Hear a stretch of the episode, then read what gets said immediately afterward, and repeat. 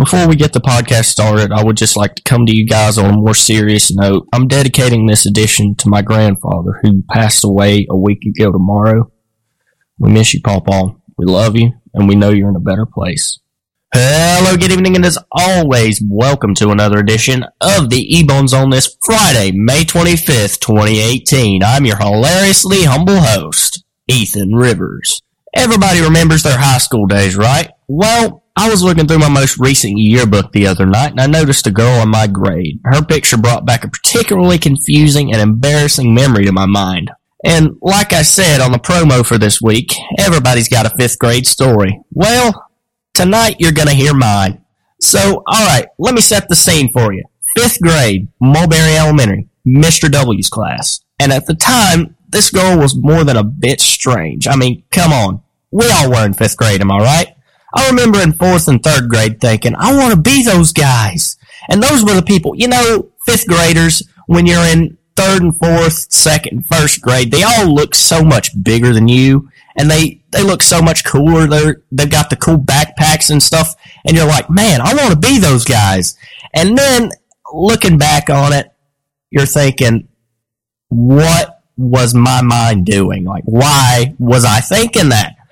But I remember doing that. And I remember thinking, oh, I can't wait to be a fifth grader. So much cool stuff is going to happen and it's going to be so great. And then this happened. So anyway, Mr. W's class, fifth grade, Mulberry Elementary. I was leaning over the desk with him in front of me in a chair helping me with an absurdly simple math problem, though not at the time. I know what you're thinking. Don't ask me to solve it now because I can barely remember what the problem was. And then from out of nowhere, directly behind me, I hear, Mr. W. Shh. And uh, I had no idea what was going on. I had no idea the context of that, but I should have known something was going to happen. Because in about three to four seconds, my day was changed from decent to pretty embarrassing. It just, bang! She kneed me in the butt. I got corn dogged, people. And you know when your ears are ringing and you can't hear anything and somehow your head's vibrating?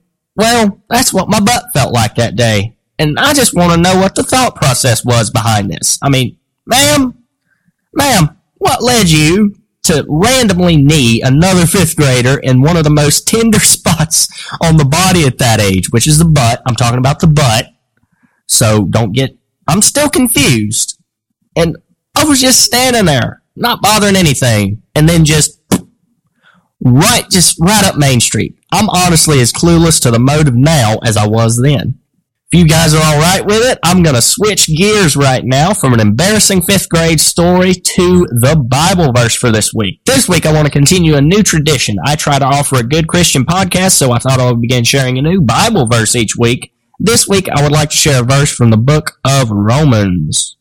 Romans 10 verse 9 says that if thou shalt confess with thy mouth the Lord Jesus, and thou shalt believe in thine heart that God hath raised him from the dead, thou shalt be saved. So this verse is telling you how to get saved. That's, it's a wonderful thing, isn't it? One commentary on this verse highlights that there is no opposition between the outward confession and the inward act of faith. Now, keep in mind, even though one is regarded as the necessary consequence and expression of the other, asking Jesus into your heart and believing that God raised him from the dead after three days in a tomb is essential for eternal salvation. So we've covered the inward confession, now we need to cover the outward confession, specifically baptism. The outward confession of baptism is covered in Acts 22:16. And that verse reads, And now why tarriest thou? Arise and be baptized, and wash away thy sins, calling upon the name of the Lord. And now that we've covered the inward way and the outward way, I'd like to let you guys know that there's only one true way. The Lord Jesus Christ. He's the way, the truth, and the life, the beginning and the end, the Alpha and the Omega. And with that being said, let's move on, shall we? Each week, I dive into the depths of the internet, uncovering hashtags on Twitter. This week, I'll share hashtag therapeutic movies. The first response of five, as always, reads Deadpool aerobics. I'm actually really excited for Deadpool 2. I saw the first one and Ryan Reynolds was awesome in that movie. So I'm looking forward to seeing the next one. I'm just, no spoilers, please. I'm really excited about this.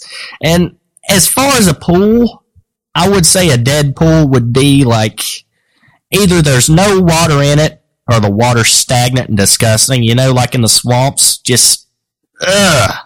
I, I wouldn't do aerobics in that kind of pool. I honestly wouldn't. I'd think twice before doing that. The next response reads Star Wars Return of the Jacuzzi. Jacuzzis are nice. Hot tubs, hot tubs are awesome. Face it. I don't know of anyone who hasn't been in a hot tub. And if there's anyone who hasn't, I feel very sorry for you. You know what? I, yeah, I've heard that being in a hot tub while it's snowing is pretty cool. I've never actually done that, but now I want to. I've heard about it some in my life and I just really want to experience that. I want to see if it's worth the hype. Let me ask you this. Do you have to be in an indoor hot tub while it's snowing or while it's snowing on your hot tub? Like out in the middle of somewhere in a hot tub while it's snowing? I'm not exactly sure on that. Somebody needs to clarify it for me so I can know what to do. The third response reads massage in a bottle. Whoa, whoa, whoa, whoa, whoa. Hang on there, Chief. I've never actually heard of the movie Message in a Bottle. I've heard of the song Genie in a Bottle by Christina Aguilera. I've never heard it, but I've heard of it. I haven't actually heard the whole thing, but from what I've heard of it, it sounds pretty good. So I might listen to the whole thing and give my review on it sometime on the podcast or something. That might be fun. The next response reads, Debbie does diazepam. Um, Debbie?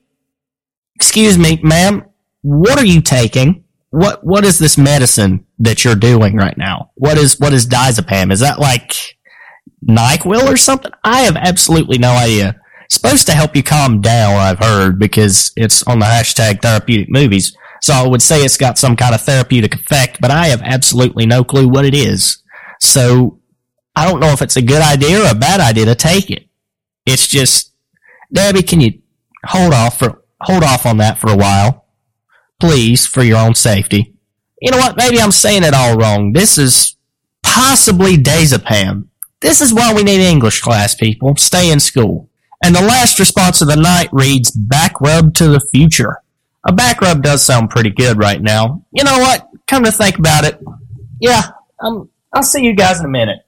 And with that being said, thank you guys for once again being here tonight and joining me for another episode. Follow the podcast on Instagram at Ebonezone Official as well as on Twitter at Official EBZ. That's capital O and official, capital EBZ. And now streaming on Spotify. Just search Ebone Zone and follow the podcast there. Until next time, God bless and save us. I appreciate each and every one of you, and I'll see you soon.